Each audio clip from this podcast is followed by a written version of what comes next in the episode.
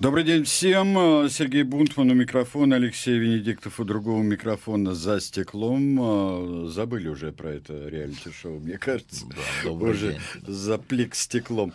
А, у нас э, Сергей Кузнецов, звукорежиссер. Мы отвечаем на ваши вопросы в чате и э, смс-ки у нас тоже есть. И есть вопросы, которые э, задавали у нас в сетях, на сайте и так далее.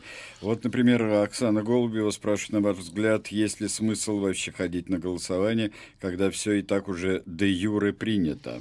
Ну, Оксан, а де юре не принято, это такая, такое лукавство, потому что в законе, посвященном этому голосованию, а, значит, необходимо общенародное голосование скажем так, да, то есть был принят специальный закон, и все это забыли уже, но э, понятно, что это голосование абсолютно избыточное 1 июля, как по смыслу, так и по процедуре, mm. э, и э, оно свидетельствует только об одном, на мой взгляд, это политическое решение президента Путина, который а, демонстрирует таким образом, что он не собирается зависеть там, от голосования Государственной Думы или Совета Федерации, назовем это элитами, да, так, с легким прищуром, а у него прямой контракт с народом. Мнении народном, да? А, да, прямой контракт с народом. Да, да. Не, не, не, Сереж, ну, а, это его это видение. Я цитирую Пушкина. Я знаю, Сергеевич, я знаю. день рождения, мы вас да, поздравляем. Мы поздравляем, Сан Сергеевич, вас всегда. Да. И,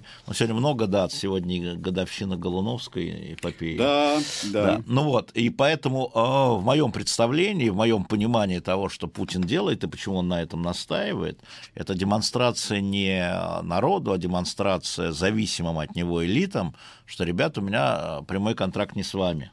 Да, вот народ мне разрешит, и я буду там вот это.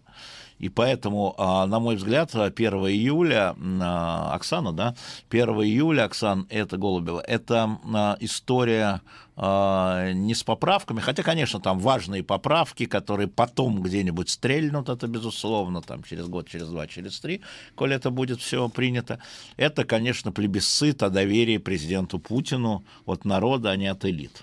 Не ну, от да. Терешковой, а от вас, Оксана. Ну, про Терешкову там еще было прозрение Артемия Лебедева здесь было. Нет, вдруг я не от... готов. Ну, у него открылось, он вдруг прочитал, а, как формулируется обнуление у нас теперь, и то, что может... Э, я не про это, сроки, извини. Да. Я про то, что э, это плебисцит, одобряете ли вы всю деятельность Путина до того, включая Крым. Вот, собственно говоря, об этом и будет голосование – Конечно, там и про Бога, и про патриотизм, и про госсовет, и когда-нибудь это стрельнет еще раз, но а, суть задумки, как я понимаю, Путина, это ровно в этом. Еще раз повторю, что с моей точки зрения, с юридической позиции, это, конечно, Оксана, вы правы, это избыточное голосование, оно не нужно, но с точки зрения Путина ему это нужно для того, чтобы еще выше подняться над э, теми элитами, которые которые как бы уже проголосовали в Госдуме, в Совете Федерации. А, поэтому, что касается, стоит ли идти, но это уж точно не ко мне вопрос. А, я вам просто напомню, что я с 96 -го года не голосую, поэтому давать никаких советов не буду. Я, конечно, безусловно, считаю, что нужно быть выслушаны все стороны этого процесса, сторонники этих этого плебисцита, противники этого плебисцита, сторонники бойкота этого плебисцита, а дальше каждый отдельно, ну, слушатель «Эхо Москвы», во всяком случае, а, примет решение о том, как ему поступать и чего ему делать. Мне это совершенно очевидно, ни к чему призывать я не буду. Там у тебя э, в, в твоем телеграм-канале э, там постоянно идет э, у тебя почти один и тот же вопрос идет голосовалка такая. Э, вот э, чтобы там, например, если ты против, э, что лучше, сходить, сказать нет? Или... Да, ну да, и в да. Твиттере, но я и иногда там, там замеряю. все время, да. Не-не, там, ну если так грубо, ангро, то сейчас противники этого, этих изменений, да, или этого голосования, они бьются приблизительно пополам приблизительно там 53 на 47, 57 на 43 идти, то есть бойкоти, партия бойкота или партия нет. Но я хотел бы отметить, что за эту неделю, которая прошла с предыдущих, будем наблюдать, мы имеем позицию Компартии Российской Федерации.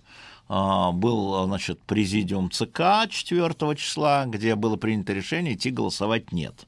Компартия присоединяется к бойкоту. Не к бойкоту, наоборот. А, голосованию... голосованию нет. нет. Да, у них шли споры там, я знаю, но, как всегда, решение было принято в результате единогласное.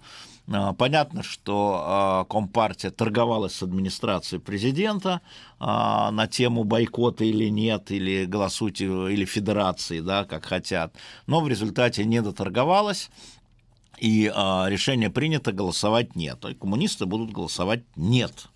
Там Единая Россия призывает своих сторонников голосовать «да». Значит, э, естественно, что мы посмотрим. Я бы не отмахивался от сторонников ЛДПР, потому вот что... Вот я она... хотел спросить, кстати. Говоря. Ну, пока нет решения, пока нет а, из «Справедливой России» нет решения, и мы ждем решения «Яблока», и мы ждем призыва Алексея Навального, потому что многие политики начинают ходить, да, мы против, но мы считаем это неважным. Что значит неважным? Идти с 25 и 1 на участке или не идти? Да? И это известное лукавство, когда политики пытаются от этого отклониться, отклониться им не удастся, я так думаю. А, в любом случае сторонники тех или иных политиков или политических движений и партий а, займут публичную позицию, как это сделала Компартия и как это сделала Единая Россия, пока две ну, главной силы, скажем, а, в Российской Федерации. А, посмотрим, что сделают остальные, мы будем вас, безусловно, информировать. При этом с аргументацией, да, как бы, не просто так а с аргументацией. Но вот моя аргументация заключается в том, что каждый человек, выслушав аргументацию уважаемых людей, которых он уважает, он примет свое решение. И, собственно говоря, ты можешь сейчас даже поставить голосовалку, если хочешь, для противников а,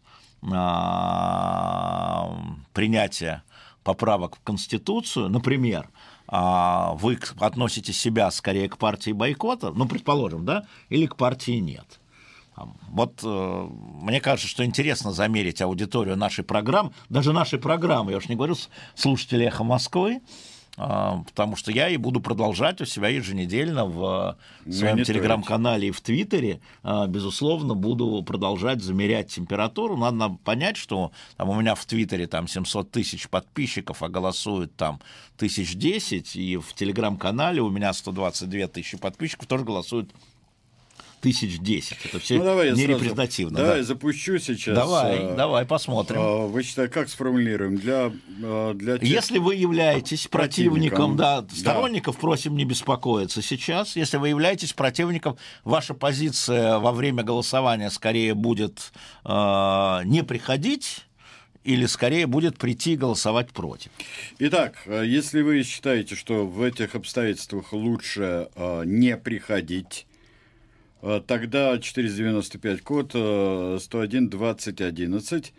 Если вы считаете, что нужно прийти и сказать нет, 495 101 20 22. Я запускаю голосование. Начался подсчет ваших голосов. Итак, если вы считаете, что в, если вы против этих поправок, то тогда лучше не приходить совсем. Тогда 101 20 11. Если вы считаете, что лучше прийти и проголосовать, нет. 101 20 22. Голосуете? А, голосует еще как. Хорошо. Голосует ну, еще правильный как. вопрос. И я бы хотел а, сейчас скобку открыть. Вот ты говорил о позиции коммунистов. Да. А, вот здесь а, вот эта история, которую Раиль э, Невлютов тоже спрашивает. Вот арест Талевых, арест Николая Платошкина, это что такое, по-твоему? Домашний арест. Домашний арест. Ну, я думаю, арест. что это связано... Нет, домашний арест. Да, да, да. Я думаю, что у Азара не домашний арест, а тут домашний арест. О Азаре мы еще поговорим. Да. Да. Я думаю, что история с Платошкиным, понятно, что а, господин Платошкин, который занимает такую левогосударственническую позицию на левом фланге, он сталинист, на с, на, во время съезда его движения а, были фотографии на заднике Ленина, Че Гевары и Сталина. А, вот, он а, а, все-таки в известной степени а, конструкция администрации президента. Это а, человек, который должен у коммунистов а, отбирать голоса. у КПРФ. И поэтому такая сдержанная позиция КПРФ, кстати, я обратил бы внимание по этому поводу. А, и а, мне кажется, что, с одной стороны, его а, надувают, создают ему биографию, да, ну, домашний арест. С другой стороны, он ярый противник поправок, он и должен был, собственно, Компартия должна была воздержаться, он, понимаешь, да, mm-hmm. раскол лево истории, но он, видимо, сочли необходимо его выключить на это время из эм, а, политической жизни, потому что предъявленные ему обвинения, они а, нулевые. Опять закон о фейках, призывы а, к несанкционированным акциям, он не делал этого, и фейки не распространял, и у нас поэтому был его адвокат, и будет его адвокат, и когда Николай Платошкин выйдет, э, он будет у нас, безусловно. Но это история такого вот э, марионеточной конструкции администрации президента, как обычно – а, как обычно, неуклюжий, mm-hmm. вот, которая позволила теперь цементировать Зиганова и Платошкина а на позиции прийти голосовать нет. Но по-прежнему администрация, она борется с уличными протестами, на самом деле, а не с э, протестами сущностными, да, вот главная улица, главное, чтобы люди на улицу не пошли, и поскольку действительно Платошкин подавал, кстати, на митинг сегодня числа, ему было отказано, но решили его изолировать. Это мы видели на примере а, в свое время на примере а, Навального, не имея в виду, что Навальный марионетка администрации, сразу хочу сказать, я так не думаю, а, но когда были протесты э, в Москве, я помню, его изолировали как лидера, да, там, по разным причинам, тоже делают с Платошкиным, но с другого фланга. Поэтому э, эта история, повторяю, опять придуманная, на мой взгляд, э, внутри администрации, но и заодно еще и немножко его приподнять, создать угрозу Зюганову. Ах, ты не идешь с нами на переговоры, но вот получи фашист-гранату, что называется. У Это... нас идет голосование. Что вы Напомните, считаете предпочтительным в случае, если вы противник поправок Конституции? Э, если не приходить, просто не участвовать в голосовании, 101 20 11. Если вы считаете, что надо прийти и проголосовать нет, 101 20 22. У нас ну, очень я, интенсивно идет. Я сразу хочу сказать, что поскольку я не хожу, для меня такого вопроса не стоит. А для меня стоит. А для тебя стоит. А для меня стоит. Вот, да. кстати говоря, стоит вопрос э, еще э, здесь, который слушатели задают вот в таком разрезе. Э, что здесь все решено и незачем вообще наблюдать. Скажи мне, пожалуйста, я перефразирую этот вопрос. Что такое незачем наблюдать? Ну, ну вот, вот, вот, Алеш, вот, вот, вот, вот поэтому ну, я... Вот, вот, Алеш, ну, поэтому, я, поэтому я и не буду задавать его в прямой. Да я тебе скажу, вот то, как организовано это голосование, этот плебисцит, ну, как ты сказал, да. какие здесь, скажи, пожалуйста, э, факторы, э, которые Э, нарушают, которые могут исказить твою собственную там волю или исказить картину истинную, которые могут это исказить, и те факторы, которые э, ну, могут хоть как-то добиться для тебя самого, как для избирателя, как для голосующего. Э, Я нар- не избиратель, нормально. не голосующий, еще да. раз. Для тебя при самого, оговорке, тебя не тебя. При этой оговорке, да? Тебя не тебя, да. а Но тебя смотрите, такого. та процедура, которая предложена э, для голосования э, ЦИКом, законом, федеральным законом и ЦИКом, она э, размягчает возможность наблюдения и э, делает результат э, более сомнительным, скажем так, потому что процедура голосования, да, конечно, мы знаем, что э, в России существуют разные территории с разной степенью достоверности голосования, существуют султанаты, так называемые, где там всегда власть получает 99,9, да, и где наблюдение мало возможно. Вот мы помним, да, эту замечательную историю, а, по-моему, это был 15-й год о том, как один из иностранных журналистов, Рейтер, заблудился на одном участке, по в Татарстане, а, и был на этом участке наблюдателем, там результаты оказались похожие с московскими результатами. А, да, это была такая история забавная. Вот. А все остальные вокруг, они были султанатом. Но на самом деле все-таки в законе о выборах, о гарантии гарантиях избирательных прав граждан все-таки были некоторые э, условия, когда можно было обеспечивать наблюдение. Я сейчас отдельно не говорю о Москве, где это все было, повторю еще раз, вычищено, и благодаря тому, что было вычищено, выборы даже в прошлом году Мосгордумы а, привели к тому, что треть э, депутатов Мосгордумы были избраны оппонентами а, нынешней власти. Треть да, именно потому что процедура была вычищена. Даже при всех фокусах с регистрациями. Да, но фокусы с регистрацией, они возникли вот так вот массово впервые в 2019 году только. А, а, а я говорю о процедуре наблюдения за, за выборами, за голосованием, за подсчетом и так далее. А, и а, опять-таки ни один голос не был украден, ни один депутатский мандат не был украден да, все было как, э, как проголосовали, так и посчитали. И это было важное достижение вот в этой процедуре. А сейчас э, по голосованиям поправки Конституции эта процедура во многом обрушена на территории страны. А, могу говорить уже как специалист, поскольку занимался организацией наблюдения в городе 6 лет а, и знаю все подводные возможности течения.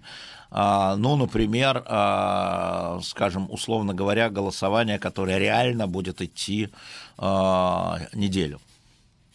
История заключается в том, что сначала федеральный закон, а потом ЦИК разрешил голосовать неделю. Это не просто досрочное голосование, это неделю будут работать избирательные участки. Вот те самые УИКи, 3500 или 3600 или 3400, сколько их там в Москве, они будут, можно будет прийти на избирательный участок и проголосовать там 25, 26, 27, 28, 29, 30 и 1 А участков будет столько же, сколько было в нормальных да, выборах, да? да? Ну, сейчас я к этому вернусь, да, да, да. сейчас, извини. Давай. Просто а, наблюдать а, неделю работать а, избирательным комиссиям неделю, если раньше они все-таки работали там, ну, два дня, накануне там собирались, в субботу.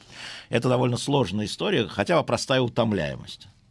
А, при этом, соответственно, бюллетени будут там запираться на ночь в сейфы, сейфы опечатывать. Ну, если раньше на досрочное голосование вообще в Москве досрочного голосования уже, да, как бы и не было не было. Зачем, когда есть там мобильный избиратель, электронный голос? Зачем?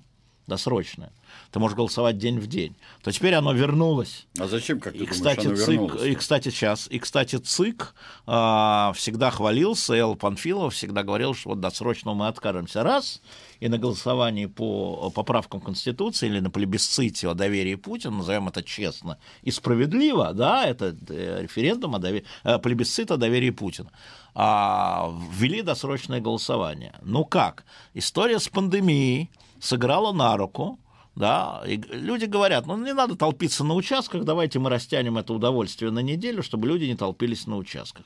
Это вопрос явки. Хотя, подчеркну, что никакая явка в законе о плебисците, ну, в этом законе, она отсутствует. Вы, не, э, явка не нужна 50 плюс 1. Это но не референдум. Очень хочется. Не нужна, но очень хочется. Нет, Сереж. Нет? Хоч, ну, конечно, хочется в том смысле, что количество людей, голов, которые придут голосовать, а, оно должно быть э, приличным. Да? Не, не, нельзя, чтобы пришло там 10%, и вот это доверие Путину. И там из них, из этих 10%, 6 проголосовало за доверие, а 4 против. Ну, некрасиво. Поэтому это вопрос работы на явку, хотя в законе явка не предусмотрена.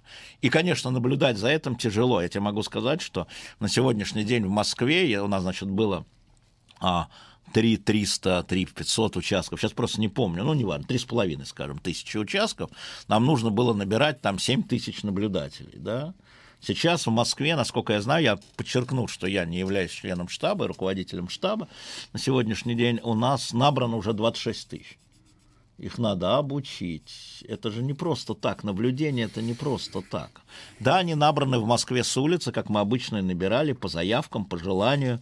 А, они так набраны, а, но а, теперь же это устроено как? Опять же, федеральный закон практически запретил политическим партиям направлять наблюдателей. Все через общественную палату но это абсолютно бессмысленная история. Как раз Общественная палата Москвы была тем интегратором, куда приходили наблюдатели от разных политических партий, и таким образом мы получали картину на участках, но объективную.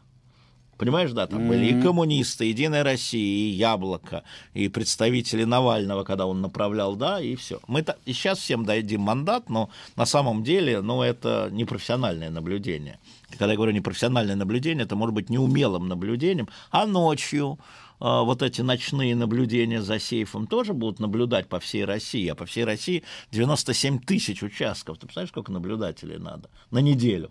Ну, застрелись. А чего они не работают, не учатся? А как они будут наблюдать? Ну, вот в этом история.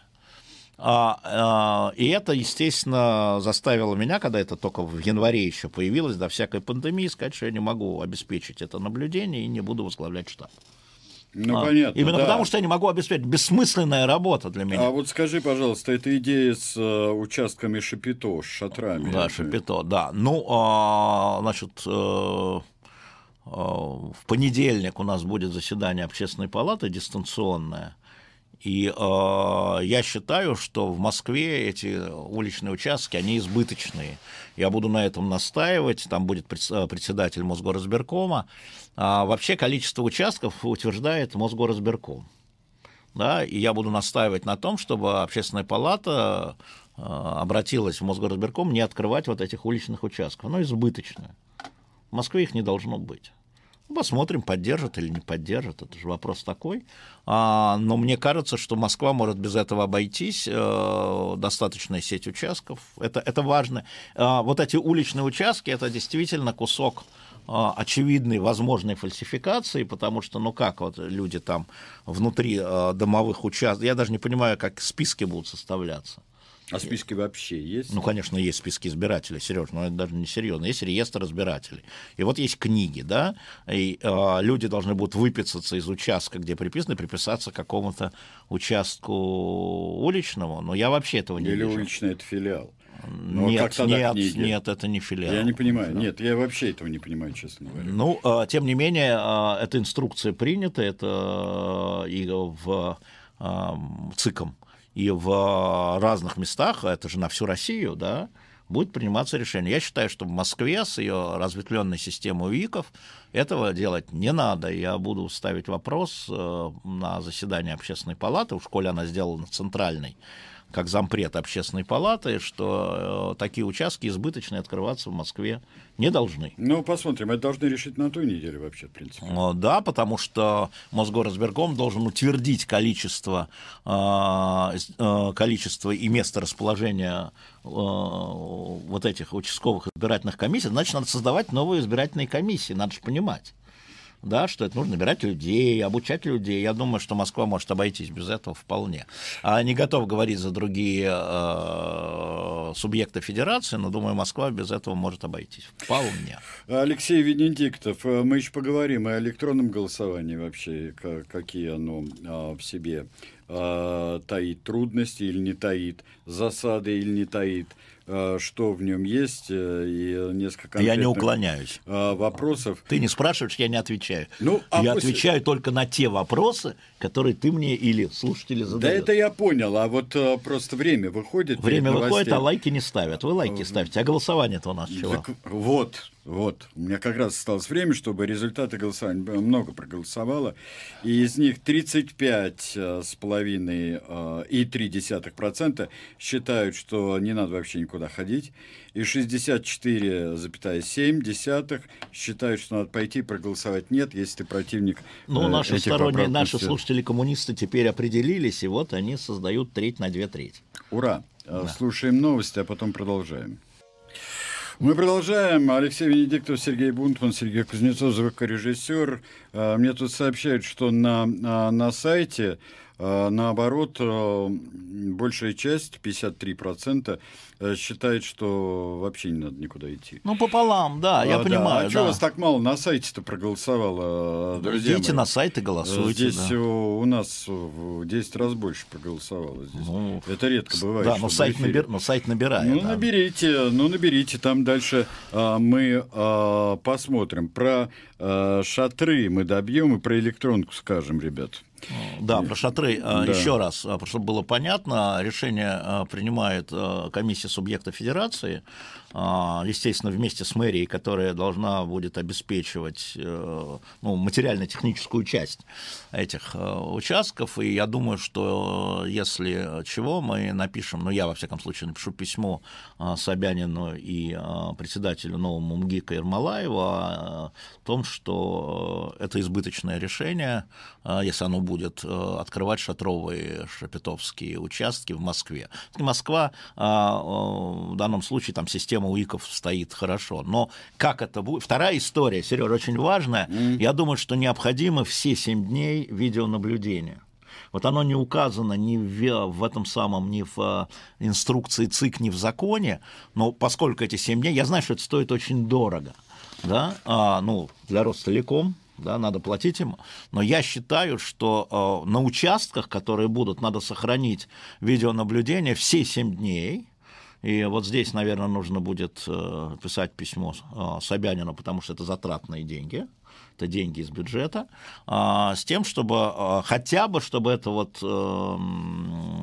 наблюдение за тем, сколько приходит и кто приходит, да, оно было. Угу. А, помимо наблюдателей живых, Москва уже давно стопроцентно всегда 100, значит, видеонаблюдение 100% участков держало. Я думаю, что это надо сохранить, и я думаю, что об этом надо тоже будет говорить. На всю а, неделю, на все 7 да, дней. на все 7 дней, да. Да. На все 7 дней.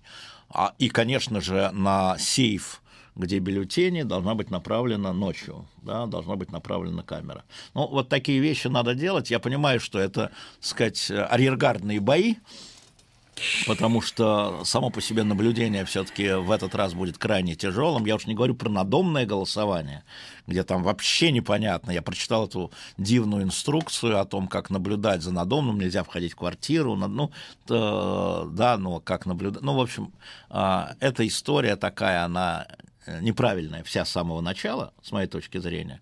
Но а, надо понимать, что довольно значительное количество людей пойдет голосовать. А, я говорю сейчас о физическом голосовании, Физически не, не дистанционном пока, пойдет голосовать. Да. И те люди, которые захотят голосовать там, за или против. Я обращаю внимание, что те люди, которые идут голосовать, вот у нас мы видим, да, что у нас э, здесь по голосованию какая-то значительная часть людей пойдет голосовать нет. Они точно должны понимать, что их голос не будет украден и перевернут. И поэтому надо сохранять наблюдение. В Москве надо сохранять видеонаблюдение да, а, очевидно, что это надо делать ради тех людей, которые а, решили пойти голосовать ногами или надомным образом, или досрочным образом, или а, на участке там, 1 июля. И здесь коллеги там из общественной палаты, я знаю, вот мы будем в понедельник там в 12 мы собираемся, ну, собираемся дистанционно а, под руководством Константина Ремчукова, мы будем обсуждать разные аспекты. Вот сейчас э, давайте про очное голосование сначала, потому что электронное будет отдельно. И те люди, которые пойдут и примут решение, они таким же самым образом, такие же граждане, как и те, кто не пойдет, а, они должны быть, э, ну, как минимум, защищены тем, что их голос будет учтен и учтен правильно. Как они правильно, это как они проголосовали. И, и что голоса не будут вброшены по количеству людей. Это тоже надо обеспечивать даже в а, кислотных Э, болотных условиях. Ну да уж.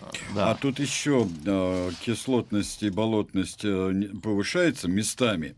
Вот хм, Алексей, Там много чего. Алексей Тележников задает вопрос совершенно. Пункт проведения ЕГЭ в школе и УИК тоже как быть? Обычно вот там, школа, где УИК, да, я знаю. а там ЕГЭ. Да, я раз. знаю. ЕГЭ, по-моему, 3 или 4 июля, то есть после голосования. Поэтому так быть. А дезинфекшены? Дезинфекшена будут нет. Вот то, что касается в Москве дезинфекции, вот мы там смеемся, когда едут машины и чем-то поливают. Вот здесь э, я могу сказать, что я это обсуждал, что Сергей Собянин будет свиреп. Вот после голосования э, 1 июля, 2 июля целиком все будет дезинфекшены в школах. Ребят, ну вот, вот, вот эта часть самая простая. Понимаете, да? Вот там... Э, пригнать машину с этими э, с масками, перчатками, санинайзерами, или как они там называются, это вообще не вопрос. Да, это мы же сейчас про политику, да, которая вот так организовывает, так, в таком дезордре, да, чтобы иметь возможность манипулировать. А за дезинфекцию, вот, я думаю, волноваться не стоит, и это будет контролироваться другими службами. Вот тут я думаю, что Анастасия Владимировна Ракова, которая отвечает и за образование, и за здравоохранение, там живьем никого не выпустит. Это самое простое. Пригнать бочки. Понимаете? Самое простое. Ну да, да. А, давай про электронные все-таки. Ну, электронные, смотрите. А, значит, в условиях пандемии выяснилось, что электронное голосование с точки зрения здоровья самое надежное. А, и мне уже начали говорить, ты знал, ты знал, когда затевал, что будет пандемия, может, ты это организовал, чтобы продвигать свое Конечно, электронное да, голосование. Да, Венедиктов Уханьский. Да, Венедиктов Уханьский, да. Я а, по-прежнему а, и считаю, что сейчас электронное голосование это будет самое надежное, и а, призываю тех, кто решил голосовать, там, да или нет, неважно, воспользоваться и зарегистрироваться. Там есть некие интересные особенности, которые а, нам удалось. Да, и вот сегодня вы слышали в новостях на сайте мэрии, что вчера открылась запись. Она может идти через МОСРУ или через госуслуги, а, если у вас там есть аккаунт. 65 тысяч человек уже зарегистрировалось в Москве. 65 тысяч. Это у нас составляет один это чуть меньше 1%, у нас 7,5 миллионов а, избирателей в Москве, да, но я напомню, что кроме Москвы будет еще Нижегородская губерния, Нижег... Э, Нижний Новгород, Нижегородская область, тоже будет пробовать электронное голосование. Значит, два субъекта федерации, это хорошо, что это два субъекта, они все 100%, как сначала хотели. И хорошо, что на московской платформе, которую мы уже испытывали, а не на какой-то неизвестной платформе, которая не прошла а вот два субъекта — это Москва и Петербург? Москва и Нижний Новгород. А, Нижний Новгород, да. Петербургу извините. ЦИК отказал. Ничего ЦИК страшного. Отказал, да. да. Ну, а, отдельная история, еще раз вернусь к этому. Во-первых, пандемия, да, и вот проголосовать можно а, удаленно а, или за, или против, на самом деле. Еще раз подчеркну, а, для тех, кто там политически кричит, что во время а, выборов в Мосгордуму а, не было ни взлома, ни вброса, хотя были атаки, было много хакерских атак, а, испытывали на прочность, и это хорошо, но взломать не удалось, да, и вбросить не удалось, и это никак не, ну, просто вот нет. А, значит, как я понимаю эту систему, которой я вот продолжаю заниматься, несмотря на то, что я не вхожу в штаб, а, сломать ее можно, сломать ее можно, а вбросить нельзя и изменить нельзя. Вот, ну, вообще сломать ее, вот сжечь ее. То есть не позволить голосовать вообще. Да. Смысле, да. Именно поэтому в этот раз очень хорошо, что нас услышала Москва, а и меня услышала Москва, голосование будет идти досрочно. Оно будет идти с 25 по 1. 24 часа в сутки, то есть ночью можно голосовать. И если вы, и это ответ на те упреки, которые были от э, сентября 2019 года, по каким-то причинам не смогли проголосовать, если систему сломают, да, а любители есть со всех сторон, то вы сможете прийти 1 числа проголосовать на участке. Слушай, Понимаешь, а если... это, это да. важная история. Это важно. Сереж, я не хочу, чтобы наши слушатели пропустили. То есть, а, если система встала по каким-то причинам, да, и не пускает вас, вы записались вот через МОСРУ или через госуслуги, я советую через МОСРУ, что госуслуги там оказываются вдруг старые паспорта, и там люд, людей выкидывают. Ну, вот мы с этим столкнулись уже. Но тем не менее, а, не смогли проголосовать, записались в реестр, а система покажет, что вы не проголосовали, да, и вы сможете тогда прийти на свой участок и проголосовать бумажно. Это такая страховка от ломки системы. Это ответ на те упреки, которые были, пока других упреков а, в этом смысле нет. А, поэтому, а, и главное, это эпидемия. Ну, слушайте. А, скажи мне, пожалуйста, да. вот э, технический вопрос у меня.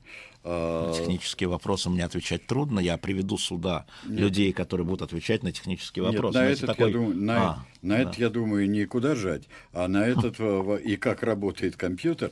А, да. вот, а, нет, вопрос у меня такой. Вот если, например, я записался на электронное голосование... Ты попал через, в электронный реестр. Через Госмос. Мне да. не надо а, предпринимать какие-нибудь усилия, чтобы там а, об этом знали там на участке в избирательной нет, комиссии. Нет, это автоматически автоматически идет туда и создается электронный реестр, как и было, как он был создан, а 24-го накануне начала голосования, 24 тебе придет смс подтверждающая, угу. что ты в электронном реестре, и такая же смс придет, проверьте книги, чтобы тебя не было в книгах. Угу, да? То есть там я приведу человека не один раз, чтобы он вот объяснял, чтобы не было двойного. Там же вопрос в двойном голосовании, да, вот два раза человек проголосует. А, вот ну эта да, история, да. вот эту защиту, я думаю, мы сделали. А, мы ее сделали в прошлый раз, и там была очень интересная история на одном из... У нас было же три округа всего из 45, где было электронное голосование, и там наблюдатели, внимание, коммунисты, которые... Это был 30-й э, округ вот, господина Юнемана, так называемый, значит, а, наблюдатели-коммунисты заявили, что хотят а, проверить, действительно ли люди записаны и записаны сами на электронку. Им, естественно, и это будет так в этот раз, предоставили электронный реестр накануне голосования.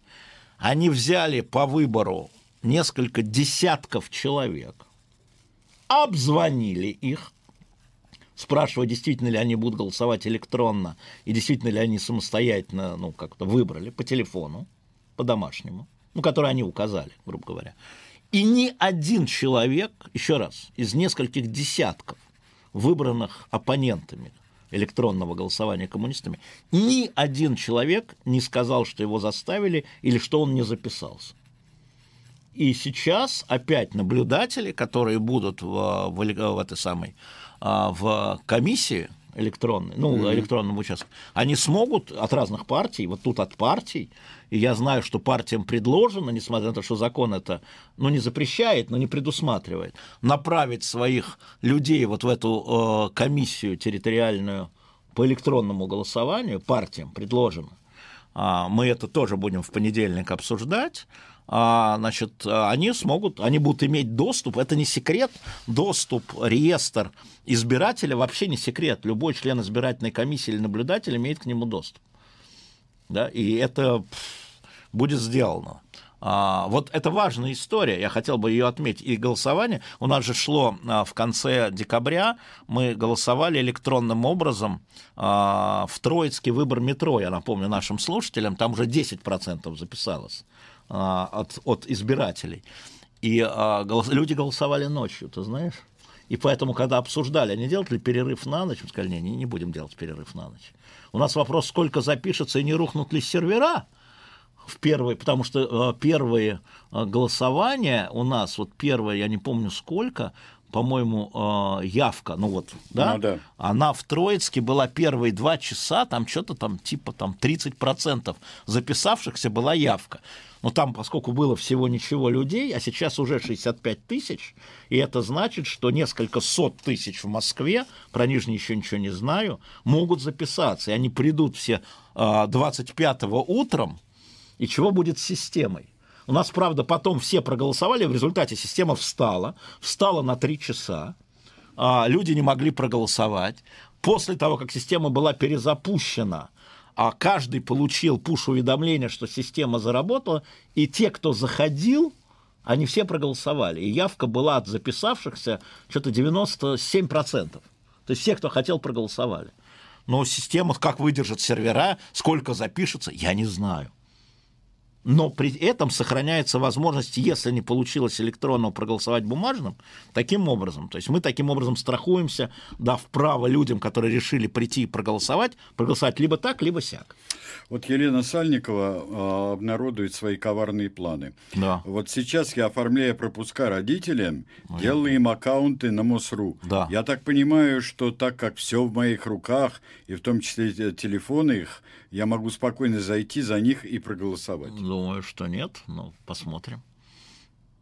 А что это за история, что у бюджетников э, в руках все их аккаунты на госуслугах, в, в руках админов э, от начальства. Но это испуги то же самое же было и в 2019 году. Нет у них таких, у начальства таких а, как это сказать, возможностей. И это, кстати, а, вопрос... Госуслуги не, при, не предусматривают такую фигню. Да нет, простите. ну я, простите. Ну, во-первых, мне не нравится презрительное отношение к бюджетникам.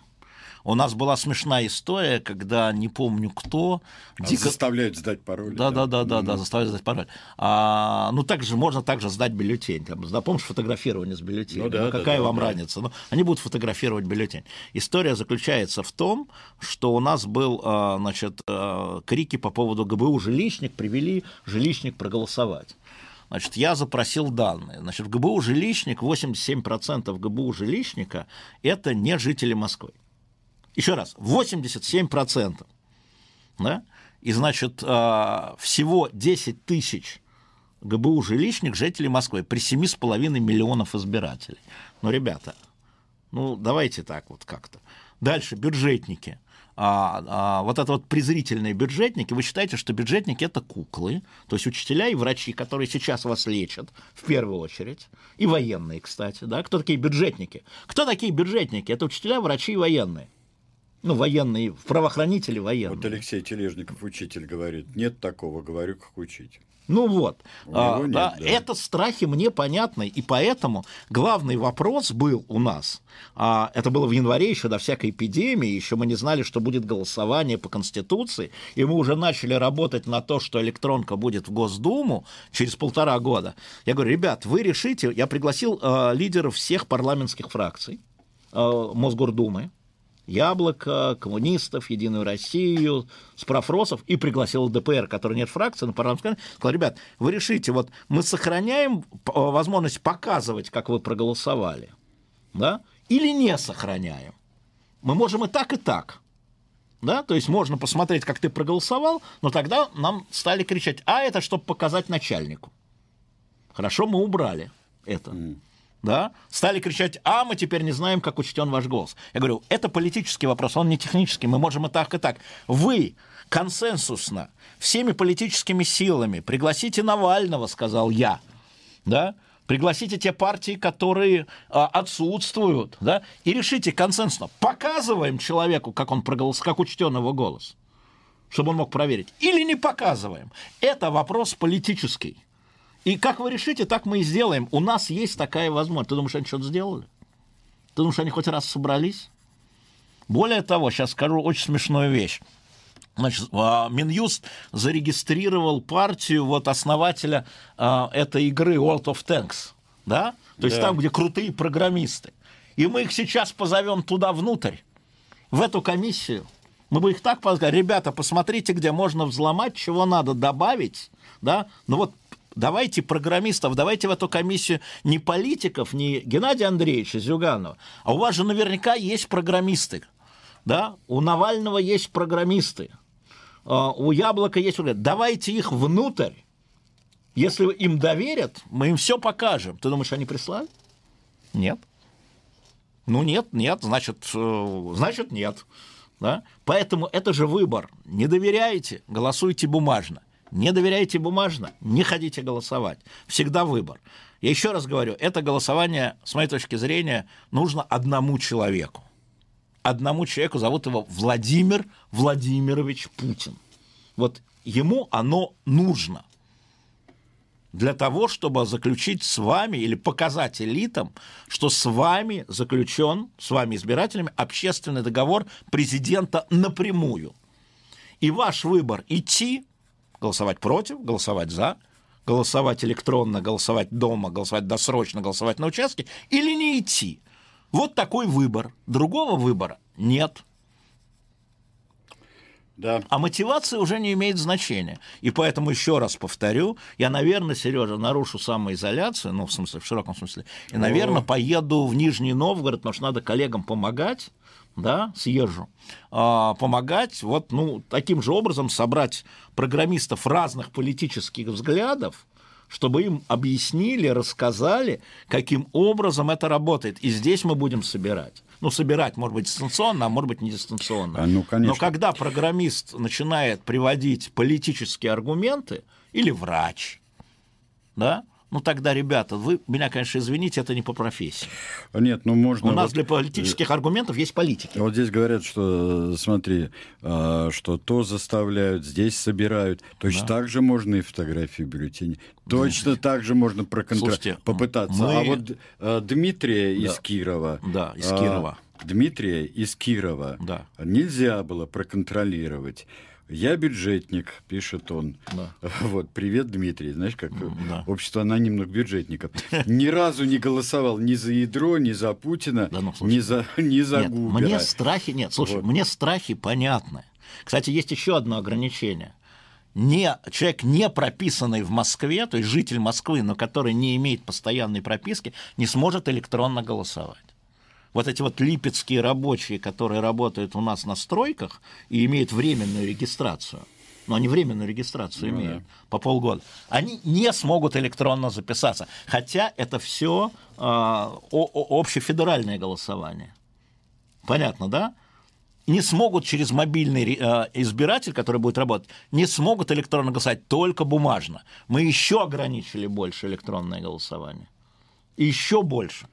Несмотря на то, что они могут делать кое-что на госуслугах, другие Да, они смогут, да, но записаться да. в Москве на электронку они не смогут. На голосование не смогут. Не смогут. Мы еще раз ограничили. Я еще раз говорю, если вы решили голосовать, это же обращение к тем, кто решил голосовать. Да да, то, на мой взгляд, наиболее безопасно, скажем так, риски фальсификации есть всегда. Но я вам говорю сейчас, электронно нельзя, вот на этой системе, московской платформе, нельзя вбросить или переменить голоса.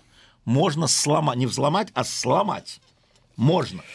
Но а... тогда у вас останется возможность голосовать бумажно. Он Лиденди пишет, а можно поддельные фото бюллетени скинуть, а ну, можно как... кривой пароль дать, а можно за пять минут до вашего голосования сменить свой пароль на госуслугах. Да. Вот так вот просто. Да, да. Вот и все. Кто хочет, тот на гору скочит. Вот я вам не, скажу. Нет, конечно, так. конечно а, можно. Ну, конечно можно, и спорить не буду. То есть можно и по бумаге, и по электронно. Я вам говорю, что это при прочих равных, это безопаснее. И вот тут безопасность становится главной. И стало очевидно, что электронное голосование, оно войдет в нашу жизнь, не будет входить в нашу жизнь. И надо так же, как обычным голосованием тренироваться, так нужно электронным. Когда придет время честного голосования, а, надежных выборов, вы должны уже будете электронно голосовать. Последнее напомню, когда мне говорят о доверии, еще раз повторю, когда эстонцы это ввели, кстати, у них досрочное электронное. У нас-то не было досрочного. Теперь есть досрочное. Эстонцы, идем по пути Эстонии. У них на первых электронных голосованиях голосовало 2%. 98% не доверяло. На выборах в Европарламент в прошлом году электронно в Эстонии голосовало 48%. За 12 лет возросло доверие. Давайте работать над этим. Если тем более для вас это голосование не важно.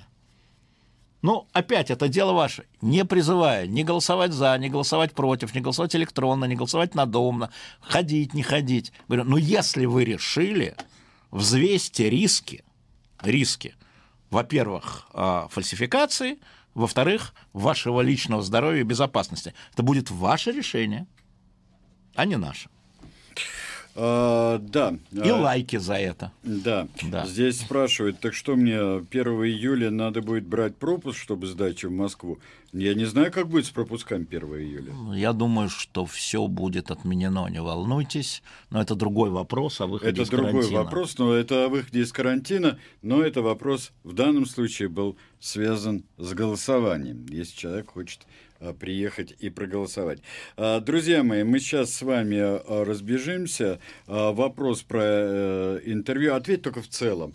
Вот скажи, пожалуйста, здесь спрашивают, тебя удовлетворили как интервьюера ответы Шапошникова? Нет, ну вы же слышали, ну послушайте. Вот история, у меня остался два вопроса. А, ну, с одним я разобрался, это откуда это все взялось. А откуда у него, как он собирал с 92 -го года. Он в 92 году, 19-летним, стал председателем совета директоров вот этого э, общества, где его отец собирал э, через ваучеры акции предприятия. Но это можно, я не помню, кто это сделал, по-моему, МБХ или открытые медиа, mm-hmm. они сделали расследование, как собиралось это все. А второй вопрос, но это вопрос на самом деле а, финансовым юристам. Вот эти 870 миллионов, который в 2018 году он э, получил, он должен был их декларировать э, за 2018 год? Или же можно было задекларировать сразу всю сумму за 2019 год? Я вижу споры юристов, большинство склоняется, что он нарушил и должен был э, задекларировать, но мне задали правильный вопрос. А если это аванс? Вот, ну, да. И пусть этот вопрос уже разбирают финансовые юристы, а не политики или журналисты. И если он нарушил, он должен за это ответить. Там, по-моему, штраф, недостоверность и так далее. Последний. Ты все вопросы задал, которые да. хотел? Да? Угу. Хорошо, мы прервемся сейчас, и через 10 с э, чем-то минут мы продолжим программу. Ну вот мы в программе с Алексеем Венедиктовым, и сам Алексей Венедиктов здесь. А, мы продолжаем э, и продолжаем отвечать на ваши вопросы, а, которые, ну, чтобы сейчас завершить... Подогреть. Подогреть разжечь, разжечь, разжечь, а, мы устроим еще одно голосование, причем электронное. А, так вот, ну естественно, какой у нас еще да. другого нет. Да. А представляешь, очередь здесь бюллетенями. Да, да, да. Да, да, да, ну так вот, а, если вы решили пойти голосовать, сказать нет, предположим, или вдруг сказать да, то э, пойдете ли вы на, воспользуетесь ли вы электронным голосованием? Если да, то тогда 101 20 11, если нет, тогда 101 20 22. Голосование пошло. Ну так вот, если вы э, собираетесь проголосовать вот на том, что будет в конце июня, 1 июля, то э, воспользуетесь ли вы электронным голосованием? Если да, то 101 20 11, код 495. Если нет, код тот же, а телефон 101 20 22. Вот, вперед, э, пока голосуем, мы сделали мостик э, через вопрос, действительно, слушательницы, понадобится ли ей э, пропуск, э, и это будет отдельный или тот, который два в неделю, э, 1 июля. Я Но в понедельник выходим. задам вопрос. Смотрите, да, обязательно. А, в понедельник мы ожидаем указ мэра а, по следующему, а, он об этом объявил, о следующем снятии выхода из карантина – я думаю, что к 20, я уж не знаю, как к 24-му, к параду, но думаю, что а, к 25-му, чтобы люди могли проголосовать, мы же видим, как это все делается, да? Хотя а, на самом деле, если мы смотрим последние данные статистические, в том числе по Москве, то ситуация не очень хорошая. В среднем чуть меньше 2000 каждый день новых выявленных больных. Сегодня 1992. А, вчера 1885, ну вот вокруг 2000, около 2000, чуть меньше все время. И смертность там 57, 60 вот, каждый день плюс. А, поэтому а, вот все эти массовые мероприятия, они, ну, надо сказать, либо они все политические выходы из карантина, и вот сегодняшняя московская, и вообще ярмарки, не только книжные – я думаю, что книжное это не самое плохое на самом деле. Ну, ярмарки выходного дня и все прочее, да, а, и, а, или надо все раскрывать постепенно. И я думаю, что выбрано решение все раскрывать, но тут очень интересно, Сереж, что люди говорят, да, все уже и так, все гуляют, да раскрывайте быстро, давайте. Как только организуются какие-то ярмарки, да зачем вы это делаете, все перезаражаются или да. голосование. Слушайте, ну а там Вообще те же самые люди, те же самые люди. Абсолютно. Давайте э, скажем честно, что пока, э, если с точки зрения эпидемиологии, пока стрёмно. На мой взгляд, стрёмно. У нас уже две недели как, э, две тысячи ежедневно две тысячи выявленных.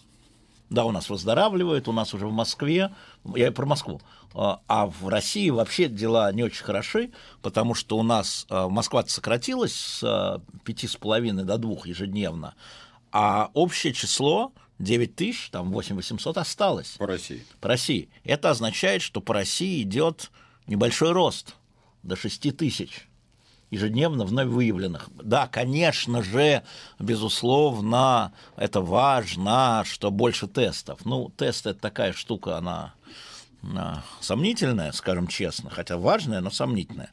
Но, тем не менее, а, не падает. Не падает. Эпидемия а, вновь, вновь выявленных не уменьшается а, в целом по России, а в некоторых субъектах федерации и растет. Поэтому проводить э, общефедеральные события мне, повторяю, кажется неправильным. И в этом связи очень интересная история, Сереж, которую я не могу откомментировать. Есть мало вещей, которые я не могу откомментировать, а тут не могу. Ну, что Трио, значит, было принято решение, что парад проводится в 9 городах героев, в 19 городах боевой славы, то есть в 28 городах. И вот буквально вчера три города, три губернатора отказались проводить парады. Исполняющий обязанности губернатора Пермского края Дмитрий Махонин, он просто сказал, что у нас не сложилась ситуация, а, когда проводить парад и э, бессмертный полк, мы лучше куда-нибудь потом. Для Путина парад – это штука священная, сакральная, как мы знаем. И, собственно, с этим связано 24 июня, надо признать. И а, то, что, а, значит, Махонин, по-моему, еще Белгородская и Орловская области, а Белгород и Орел, как мы с вами помним, города-герои, а, странная история. Я не могу ее откомментировать. Я понимаю, что губернатор не может принять такого решения без согласования с президентом или с администрацией президента. Так устроена в России эта вещь. И все губернаторы понимают, что а, парад для Путина принципиальный. Принципиальная вещь, символическая. Что это значит, что Путин готов только в Москве оставить парад? Я не знаю, у меня нет ответа на этот. Я пока ни с кем не поговорил, пытаюсь, попытаюсь в начале следующей недели понять процедуру. Но ты как поймешь, скажешь. Ну, во-первых, я думаю, нет. Первое, что есть, это то, что было доложено, что именно в этих субъектах эпидемиологическая обстановка негативная э, развитие негативное. Хотя по цифрам это не видно. По цифрам это не видно. Значит, опять цифры у нас пляшут, я бы сказал.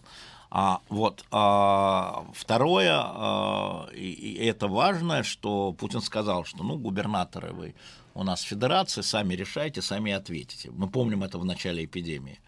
А, но я не думал, что это распространяется на решение о параде. Потому что парад, повторю, вещь символическая для Путина. Эпидемия нет, а парад да. А, так же, как голосование да. Поэтому Пока нет ответа. Я знаю, что были вопросы, не знаю, ребята, вам там в области нас слушают наверняка и в Белгороде, и в Орле, и в Перми, ну, сами и напишите нам, вот Сергею напишите. А, да, я пока скажу результаты голосования. Про электронку, а, да? Про электронку. Из тех, кто собирается голосовать, как бы то ни было, 66% э, Сколько? Э, не собираются. Треть собирается. А 34 вполне допускают для себя это много. Вполне допускают для много. себя электронное голосование. Я думаю, еще так как э, два региона у нас вполне, то это вполне отвечали люди, я думаю, москвичи или нижегородцы. Очень интересно. Да. 33 процента. Ну, я понимаю, э, это при том, что в основном а, слушатели «Эхо Москвы» относятся к электронному голосованию скептически. Это я понимаю. И да. правильно делают, кстати. Да, ну здесь они представляют. Да я все эти электроники просто боюсь. Схожу ножками, а то засиделась в карантине Тоже верно. и набрала кстати, несколько лишних килограммов. Кстати, э, кстати, э, это аргумент очень серьезный. На самом деле люди засиделись, для них часто голосование – это клуб. И пирожки продают, как ты помнишь, да? Ну да. И встречаются там, а, не только же на детских площадках, которые закрыты. Да, ну хорошо, такая, запомним эту цифру. Конечно, третьей никакой, я думаю, не будет. Но ты знаешь, что интересно? Я посчитал. Вот а, Владимир Путин а, на выборах в 2012 году, выборах президента, ну да. в Москве получил по 2 миллиона голосов. Это было 48% что-то голосовавших. 2 миллиона, неважно, по голосам. На выборах в 2018 году Владимир Путин получил в Москве 3 миллиона 200 тысяч. Это было там больше половины, как вы понимаете, от голосовавших. 68. Нет, 60, по 3 миллиона 200. Сергей Собянин на выборах мэра Москвы последних получил полтора миллиона голосов. И я вот думаю, что полтора миллиона голосов в среднем, да, ну там 2 миллиона, три с половиной миллиона, полтора миллиона, это и есть ресурс, резерв а, партии власти. Причем, поскольку это в Москве, посчитано честно, могу вам сказать. Можете не верить, но посчитано честно. Не поверят. А, пусть Шпилькину верят. Подсчитано честно. Вот. Теперь посмотрим, что оппоненты получали – а, значит, Михаил Прохоров на выборах президента получил 800 тысяч голосов. А, но это было давно. Ну, 13-й год мы же сравниваем, да? Значит, а, в 13 году а, Алексей Навальный получил больше 600 тысяч голосов. На последних выборах президентских в Москве, президентских, коммунисты плюс Яблоко, плюс Собчак, плюс не помню кто еще, справив Росса, да, они получили около миллиона. Таким образом, прямые оппоненты в Москве, прямые, значит, прямо, партия власти имеет ресурс в полтора миллиона при административной мобилизации, оппоненты имеют миллион при своей политической мобилизации. Вот стартовая история. Давайте запомним, полтора на миллион. Перейдем это в, перейдем это в проценты. Ну да. И получим, о, что, 60 на 40 в Москве. От списка. Нет, пришедшие, Сереж. пришедшие. Никого не вол... Нет явки, нет э, этого явки. Забудьте нет, списки. Нет никакого. Нет никакого. Вот в голосах. Понятно. 60 на 40 сейчас, да? Вот да, нет, имеется в виду.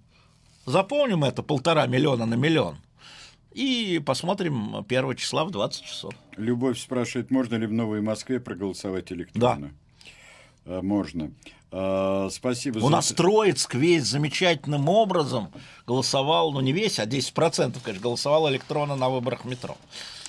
А, спасибо, что вы уточнили. Орел и Белгород – это воинская слава, а Курск – город-герой. Да, спасибо большое. Да, спасибо. Но за... они все равно попадают в эти 28, да? Да, да. В, да, в данном случае вот это важно. Их было только 28, да. да. А, давайте-ка, знаете что, про Азара поговорим, а то мы как не говорили. Ну, а... А, что можно сказать про Азара? Еще, еще раз, да, совершенно незаконное задержание, совершенно незаконное, значит, там две, два незак, две незаконности.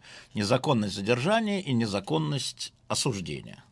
Совершенно очевидно. И это издевательство с уменьшением дней до 7 числа – а, да, оно издевательство. А, оно незаконное, я надеюсь, что дальше пойдет а, адвокаты Азара пойдут в Верховный суд и в ЕСПЧ, да, потому что то, что, то, почему он был задержан, повторю, а, он был задержан, как сказать, в личном качестве, осужден на 15 суток за то, что за дело Ивана Голунова, вернее, за то, что он собирал на улице, призывал и организовывал, и был заявителем на улич, уличных массовых протестов – это раз, за то, что он представляет новую газету – это два, и за то, что он вступился за э, так называемого омбудсмена полиции Воронцова – это три. Это вот полицейская история чистой воды, которая переросла в политическую, а, и а, в данном случае а, сторонники, скажем так, мобилизационной партии победили сторонников умиротворения, скажем так. Ну, то, что ему не отпустили, а уменьшили на пять а, суток, это какое-то такое казуистическое издевательство. Ну, и опять, не он являлся адресатом этого решения, а те, кто а, как бы считал из той же элиты, что подогревать сейчас Москву в период эпидемии и выводить людей на продолжительные пикеты, опять на бесконечные пикеты, а в конечном итоге на улицу, да, неправильно. Ну, им показали, что их мнение может не быть учитано. Там уже, как только, сначала это возникает как история полиция против Азара, или там МВД против Азара. Потом набегают политические бенефициарии сразу – ну, да. как делали Голуновым, то же самое. Кстати, сегодня на «Медузе» удивительное интервью Голунова, рассказ о том, как его задерживали, сегодня год. Я советую вам э, это прочитать. Там иногда такие, знаешь, детальки. Вдруг я в середине интервью вижу «Спасибо, спасибо Александру Удодову, э, зятю Мишустина». Что ты нахмурился? Нет, я сопоставляю. Александр запоминаю. Удодов, вот этот самый, Запоми... который женат на сестре Мишустина. А теперь за что спасибо? Дело в том, что Голунова задержали на улице, где не было видеокамер. Специально, не у своего дома. И а, единственная видеокамера, которая это зафиксировала, которая сейчас в деле и доказывает, как он был задержан, стояла на Инвестбанке у Додова. И поэтому Голунов говорит спасибо Алекс... Голунов, не я, говорит угу. спасибо Александру Удодову, до его инвестбанке стояла камера, которая сейчас в деле. Почитайте, это любопытно из таких деталей. Это все, все, Видишь, все. А я всегда говорю, что видеокамера это хорошо. А вы мне говорите, это полицейский режим, цифровой гулаг. Вот он, пожалуйста. И теперь он стал потерпевшим, он переведен в потерпевшие. И, как он говорит, благодаря тому, что единственная запись видеокамеры, где хранилась больше 7 дней, это вот эта камера у Додова. Ну, банка у Додова. Ну, жизнь так поворачивается, ребята. Странно. Был бы какой-нибудь хороший банк Ну, у хороший. Додова или где-нибудь еще около Москворецкого моста. Это что это цифровой гулаг? Люди гуляют по мосту. Были бы, Зачем? были бы у нас тогда, когда надо, и не поснимали бы все. Гораздо больше мы бы знали об убийстве Бориса Немцова. Да, да. да. Это правда. А, да. Так, э, дальше, э, дальше мы идем. Я бы хотел про Норильск спросить. У нас забавная была фор- формулировка. А почему это у нас Потанин до сих пор участвует в видеоконференциях э, с Путиным? потому что он владелец этого, конечный бенефициарий этого комбината, потому что он ответственен, ну он в смысле его а, компания, а он как владелец а, ответственен за то, что произошло, потому что только он мог взять на себя обязательство о том, что Норильский никель полностью а, заплатит за все работы, связанные с ликвидацией последствий. Я напомню, что когда был разлив а, а, нефти в Средиземном море или там в Атлантическом океане, да, очень долго бодалась компания, не хотела платить, требовала страховой выплаты здесь 10 миллиардов. Он сразу, это он, его решение. Сейчас выясняется, что этот бак-резервуар с 2016 года а, должен был стоять на ремонте, то есть это прямая ответственность компании что он не стоял на ремонте. Давайте дождемся. Там наш корреспондент Леша Голубев. Я надеюсь, что вы его слышите. Он приедет. И кроме того, мы, конечно, свяжемся с э, представителями э, и Потанина, я уже связался с представителями Росприроднадзора, и мы вас будем информировать, потому что там, видимо, есть и э, э, обман э, Путина в том, что не докладывали, и, но также там есть и э, то, что экономили. Ну, давайте не будем никого обвинять заранее, а дадим слово тем, в том числе, а, а, Сереж, кого обвиняют, потому что мне сильно нравится, возвращаясь к предыдущему чату, вы зачем позвали Шапошникова? Слушайте, человеку предъявлены серьезные обвинения. Он должен молчать, ему не надо давать слово. Мы не готовы слушать его версию, даже если вам кажется, что он неубедителен. Но чтобы сказать, что он неубедителен, надо сначала дать ему слово, а не затыкать рот. И то же самое, а, это подход эхо а, к ситуации на Рильскому никелю. Сейчас Леша вернется, привезет телефоны, Голубев. Да. А, ну, я там Владимир Олегович там как наверное, смогу и так достать, если он захочет а, а, дать интервью. Но, конечно, мы должны таким же образом, как разговаривали с Шапошником, разговаривать с Потаниным и с местным ЧС, который не сообщила в Москву э, вовремя или не сочла нужным это делать. Конечно, это надо делать. Безусловно, для этого пресса и существует. Собственно, благодаря местной прессе сначала все это и стало публичным. Местной прессе там первые пошли оттуда. Как говорит Путин, а, вы что хотите, чтобы мы из соцсетей узнали? Да, из соцсетей, потому что пока ваши а, полковники, генералы и губернаторы вам напишут, пройдет три дня. Да, из соцсетей, Владимир Владимирович. Именно из соцсетей. Скажите спасибо этим соцсетям. Наконец-то. Наконец-то вы поняли, для чего они нужны. А, слушай, а, на- настойчивый вопрос. Сереж, у нас новости, извини там. А, да, через 5 секунд новости, а через 5 минут будет настойчивый вопрос. Ну, я всех приглашаю в 15.05. э, Пресненский район, будет передача про Пресненский район. И, кстати говоря, мы будем разыгрывать э, несколько комплектов PDF. А, Так что присылайте электронные адреса, и все скажу свои. PDF трех журналов «Мой район», первых, которые у нас выходили. Это будет Хорошовский, это будет Дегунина и Кузьминки. Вы сможете получить э, в ответ... Хорошовский, Хамовники. Что? По-моему, Хамовники. Хамовники. А я сказал, что... Хорошовский. Ну да, да. я вижу, что Индира Ганди, да, ну да. Все а... просто ищут, где взять, где взять, выигрывайте PDF-ки. Да, выигрывайте PDF-ки, уже мы можем вот год спустя, вот. Э, можем разыграть совершенно спокойно. Так что слушайте передачу через полтора часа. Так вот, э, настойчивый вопрос, настойчивый вопрос человеческий. Как вот в этих, э, во всей этой ситуации Никита поживает Белых? Что-нибудь известно о нем? А, сейчас? У Никиты через неделю день рождения 45 лет. Так. А, и ну мы да. его поздравим. Он отбывает срок. Так же, как другие заключенные. Мы находимся в контакте и с ним, и с его адвокатом. По-прежнему считаю, что а, этот процесс был инспирирован, он и а, неправомерный был приговор. Я по-прежнему так считаю. И а, Никите всяческую поддержку. И если, когда он выйдет, он а, захочет поработать с вами, с аудиторией эхо, он получит эфир. Поедем-ка мы в Америку. Там сейчас... Господи, боже мой. Да, поедем-ка давай в Америку.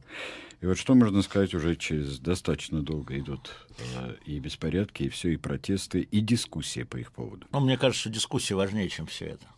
Мне кажется, что та дискуссия, которая разворачивается в общественном пространстве, и в том числе на сайте Эхо, и в эфире Эхо, она гораздо важнее, уж извините меня, а, того, что там происходит. А, дискуссия о расизме, о расизме институциональном и бытовом.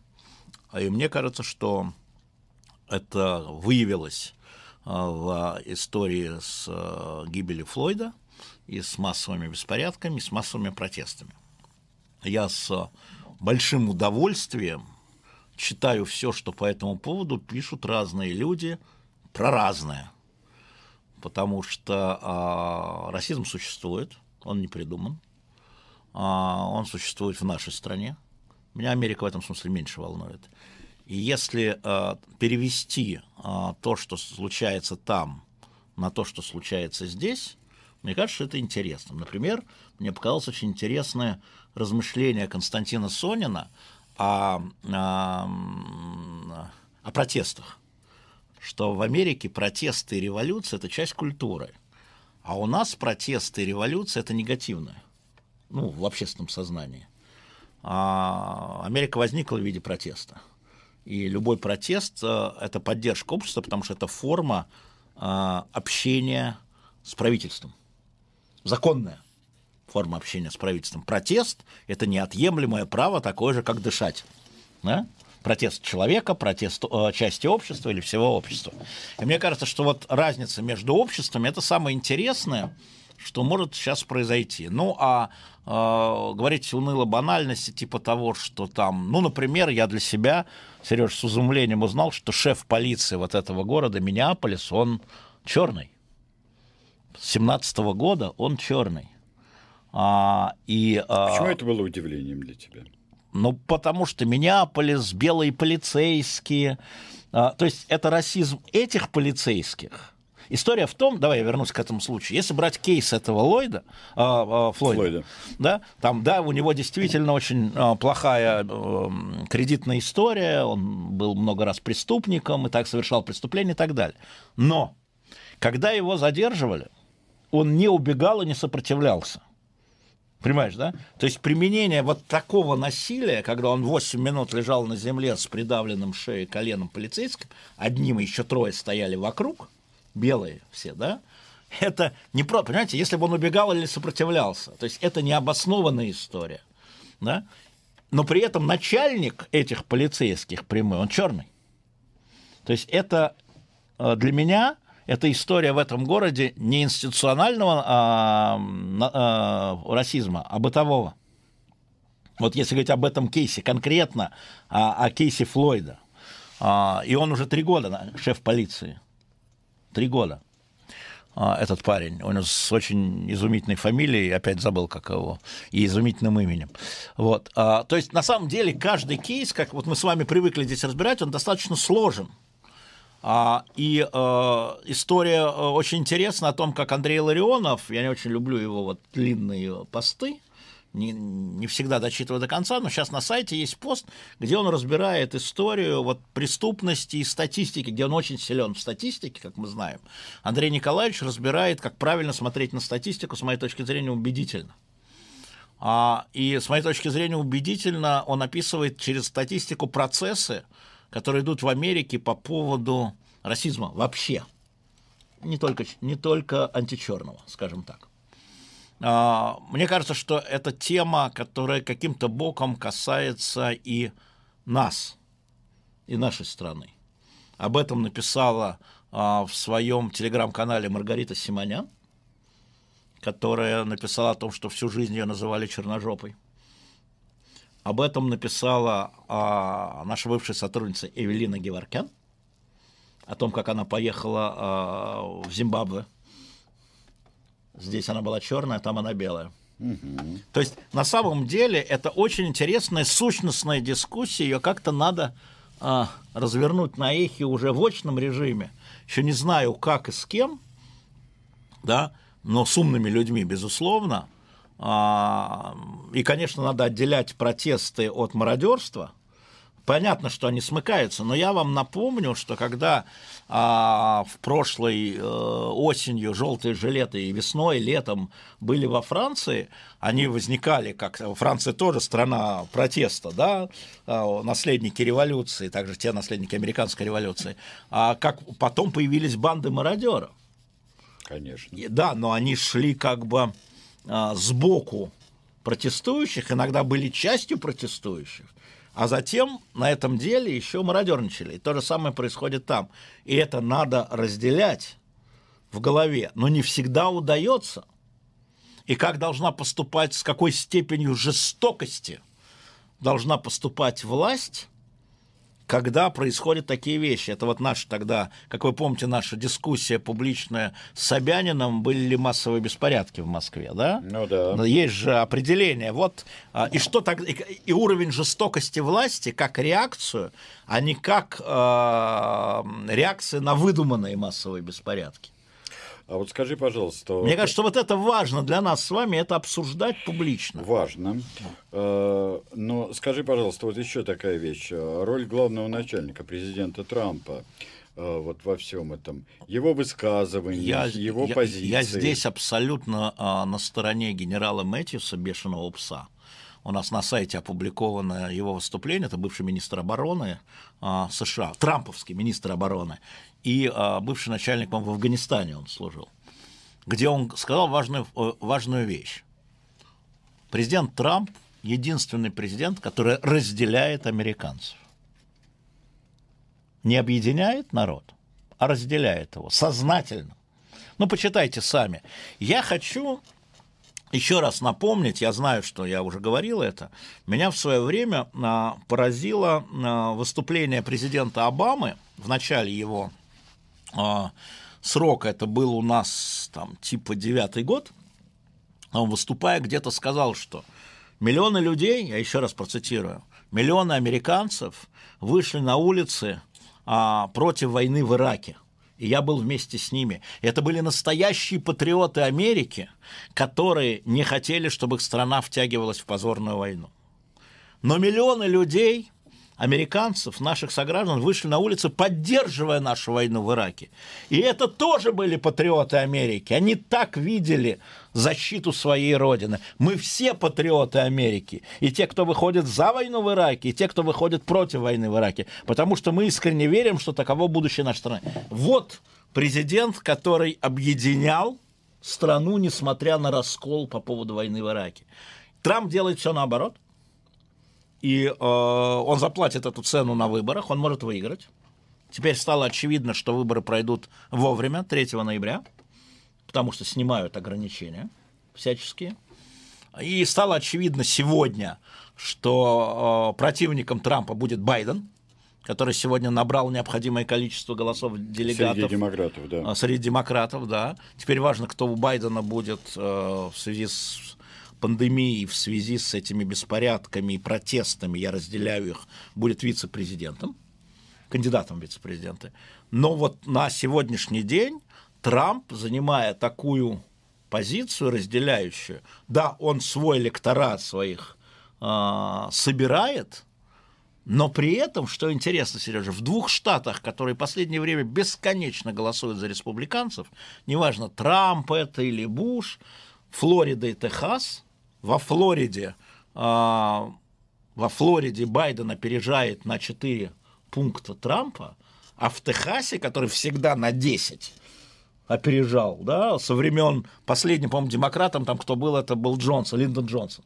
А, он... Да, я сразу его вспомнил. Да, да, да, они равны. И в тех э, этих самых штатах, которые Трамп выиграл три года тому назад, четыре года тому назад, э, в спорных, да, там плюс-минус, он начинает проигрывать. А, он заплатит цену. Я, я не знаю, он, может быть, переизберется, может быть, через это еще сколько месяцев. Может, все еще много что случится. А, опять начинает сокращаться безработица в Штатах. Важно. Штаты выходят из а, той депрессии, в которую они попали во время пандемии. Но, тем не менее, вот этот раздел, он виден, я с Мэтисом, с Мэтисом согласен, но это важно и для нашей страны, поэтому Штаты в данном случае как такое кривое зеркало для нашей страны. Мне менее интересны Штаты, нежели а, интересна моя страна. Я хотел спросить вот насчет разделять. А вот скажи, пожалуйста, а, а вот решение мэра Ричмонда о том, чтобы демонтировать памятник генералу Ли, там памятники в центре города на аллее, а, памятники южанам, лидерам. Да. Но ведь это тоже разделение. Вроде бы примирились, так, вроде бы так завершили не, гражданскую не могу, войну. Сережа, залезть в голову американцев и их видение проблемы. Да, а, не знаю, как в Вирджинии складывается политическая обстановка. Я напоминаю, что избираться будут и все палаты представителей, и губернаторы, э, и треть Сената. Поэтому вполне возможно, что это посчитали, провели опросы. Они же помешаны на опросах.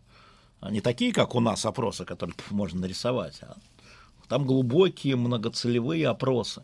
И если э, мэр, которому переизбираться, а, например, он 1 июля, как, кстати, 1 июля должен объявить о сносе памятника лидеров конфедератов, а, значит, это внутриполитическая история. Памятники – это всегда средство внутриполитической борьбы. Очевидно. Ну, для меня очевидно. А демонтаж памятников это, это средство политической борьбы. Это обострение. Нет, получается. это просто, если для того, чтобы выиграть, выборы, нужно разбить парк, я разобью парк. А если для того, чтобы выиграть выборы, нужно снести памятник, я снесу ну, да. памятник. Если надо это, разбить это, окно, то я разобью окно. Да, да, да. да, да, а, да, Ну, да, в принципе, да. Вот э, здесь о демократах. Вот э, совершенно такой вот уже не кандидата и даже не потенциального. От Берни Сандерса очень много было всего сказано. Берни Сандерсом вот сейчас. Не следил. Не следил, да? Совсем То есть уже совсем не интересно. Нет, я просто не следил. Я за, mm. в американской политике я следил за Байденом, хватит ли ему здоровья, и следил за протестами и э, мародерами. Да? А, больше ни зачем. За Украиной не следил. Ну, слушай, здесь внутри у нас происходит столько, я просто не успеваю. Хорошо, про внутри. А, предложение депутата Журавлева сделать, отменить решение второго съезда а, народных депутатов Российской РСФСР, э, который признал а, несостоятельными и осудила договоренности России и Германии, Советского Союза и Германии 23-го. Ну, он попадает, Пак. у него, правда, депутатская неприкосновенность, но, на мой взгляд, он попадает под статью значит, э, глорификации нацизма, потому что он таким образом поддерживает не только Сталина, но и Гитлера в его внешней политике. Мне кажется, что если а, это предложение нуждается в пристальном внимании Генеральной прокуратуры. Ну, там есть второе предложение, где нельзя сравнивать сталинизм и нацизм. Нельзя там. сравнивать круглое и черное, но я же не про это мы же про документ, Сереж. Ну вот что там, что мы все эти вот их э, выкрики будем обсуждать? И нельзя упоминать Бога в суе. Ну хорошо. Ну да. Ну да. Нельзя. А, да, значит, ну, ну вот вообще в этом... Что, нельзя сравнивать, нельзя говорить, что нацизм хуже сталинизма? Это же следствие сравнения. Вы что себе позволяете? Вы что себе позволяете, господа депутаты? Нельзя сравнивать. А глядишь, и пройдет такое дело. Ну, пройдет. Сначала пройдет, потом отомрет. Много чего принятого в этом году отомрет. Не удержится. Мы это при нашей жизни уже было. И при нашей жизни еще будет. Думаешь, в эту, в эту пору прекрасную жизнь доведется тебе и мне? Мне доведется. А мне? Откуда я знаю? Нет, Алёш, ну, ну что это такое? А мне? Что ты как-то Ну, меня хорошо. сразу списал? Ну, пусть. Уже, уже списал Ну сразу. хорошо, но пусть, но пусть и тебе А, да. достанется кусок пирога. А, ну да. Ну да. А скажи что-нибудь по ситуации в Беларуси. Елена Кругликова а, спрашивает. Не, не знаю, мы сейчас будем давать слово кандидатам в президенты в Беларуси. Слушайте, тоже не следил, Лен. Ну вот, э, например, для меня интересно, а приедет ли 24-го Александр Григорьевич Лукашенко на парад? Приглашение направлено, да? Ну, посмотреть, будет ли это вот эм, таким продолжающимся противостоянием, или воспользовавшись этим, чтобы встретиться с Путиным, снять это противостояние. Давайте посмотрим. Да, а вот э, здесь князь Ольгерт спрашивает в чате, а, расстроится ли Путин, если Лукашенко не приедет на парад? Я думаю, что да, потому что Путин позиционирует себя в условиях парада как э, победитель в Великой Отечественной войне. И, э, соответственно, он как лидер бывших республик Советского Союза и лидер стран-победительниц. Поскольку Советский Союз, Россия, читай, лидер победителей, то Путин лидер стран. Понятно, что Беларусь, которая понесла огромные потери, там четверть населения или треть населения, самая партизанская, э, я бы сказал, э, область, да, тогда была. А Вот, конечно, она входит в число стран-победительниц, без всякого на то сомнения, и жертв, и победительниц. А поэтому, конечно, расстроится. Премьер Японии не приедет. Почему? А вы как думаете? Но это вопрос к послу Японии. Да.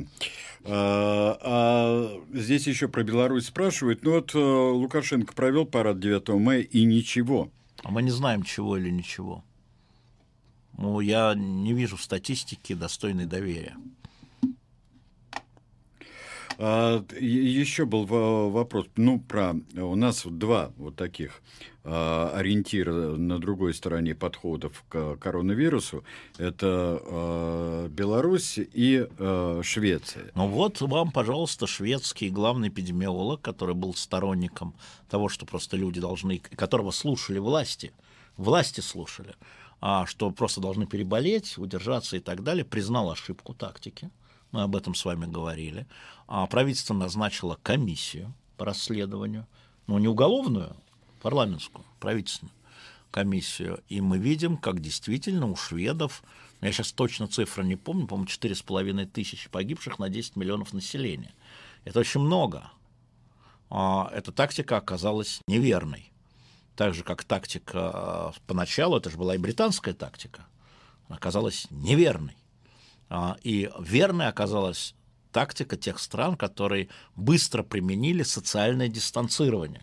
Вот опять, я не буду сейчас говорить, как лечили, какие лекарства, а, какие запасы. Вот там, где было сразу а, принято решение, довольно жесткое, я бы сказал, авторитарное, о социальном дистанцировании, там мы видим а, уровень смертности, уровень смертности меньше, чем в других странах, скажем. А, И а, даже если мы посмотрим опять Москву, я вам напомню, что э, я вообще говорю про уровень смертности, да, я не говорю про уровень заболеваемости, который непонятен. Уровень смертности в Москве нельзя попроститься с человеком, если нет справки из ЗАГСа. Поэтому вот в Дагестане можно, в Москве нельзя. И по Москве, если говорить, где сразу было принято решение, помните, я буду его поддерживать всегда и буду за это хвалить Собянина. И вообще на страшном суде Сергею Семеновичу в плюс, может быть, зачтется только одно. 65 плюс под замок. Извините за грубость вот, а, вот с точки зрения вот а, того, что он сделал, и даже э, когда оппонент власти, ладно, давайте так, а, Сергей Гуриев говорит, что Собянин спас сотни жизней, да, давайте вы не поверите мне, давайте вы поверите премьер-министру президента Навального, Сергею Гуриеву. Да? Так вот, а, это правда. И поэтому в Москве, я вам сейчас скажу про смертность, а, значит, в Москве, как мы помним, помним за апрель плюс 18% при, всей смертности превышения, да, плюс 18, 19%. Ну, а, теперь, что касается мая. У меня нет цифр еще окончательных, но что есть? Есть средняя смертность в Москве за предыдущие 5 лет, 10 тысяч. 9,996, угу. по-моему. Запомните, запишите, 10 тысяч. И есть количество погибших а, формально от коронавируса. 1800. Значит, надо теперь смотреть превышение, когда мы получим, я думаю, что мы там в понедельник, вторник получим, вот это превышение на сколько процентов, оно будет больше, и об этом Собянин говорил, потому что волна накрывала с конца апреля, май, да, оно будет больше. Я думаю, что оно будет тысяч 4-5. Это на 40-50% превышения.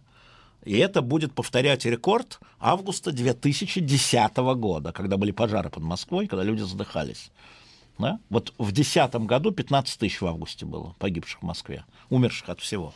Вот мы это ждем. Но социальное дистанцирование – собственно говоря, почему-то оно не снимается вот в том виде, боится, да, надо сказать, да, Собянин трус, он боится снять, потому что боится новой вспышки. И мы понимаем, как политически его э, гнут, и как снизу мы его гнем, нам надоело сидеть, это правда. А сверху гнут, потому что нужно проводить там 12 а, июня, День России, парад, голосование целую неделю, а он боится. И вот все, вот и вся история. Но то, что социальное дистанцирование, так, возвращаясь к Швеции ну, и Беларуси, да. это был единственно доказанный способ уменьшить смертность, заболеваемость и смертность, это факт. Это никто уже не оспаривает, ни шведы, ни белорус, никто. Даже бразильцы не оспаривают. Это ну факт. да. Ну вот э, в Греции, вот вы пишете, ведь там же было социальное... Конечно, дистанция. Пархом сидел да. под замком, да, Пархоменко, Пархом... на, на островке, да, было. А, Но я жду превышения смертности. Послушайте, я не жду, сколько умерло от коронавируса, я жду превышения смертности по странам за пять лет. И мы это все увидим. Ну, Потому да. что мы в середине, мы не знаем результата.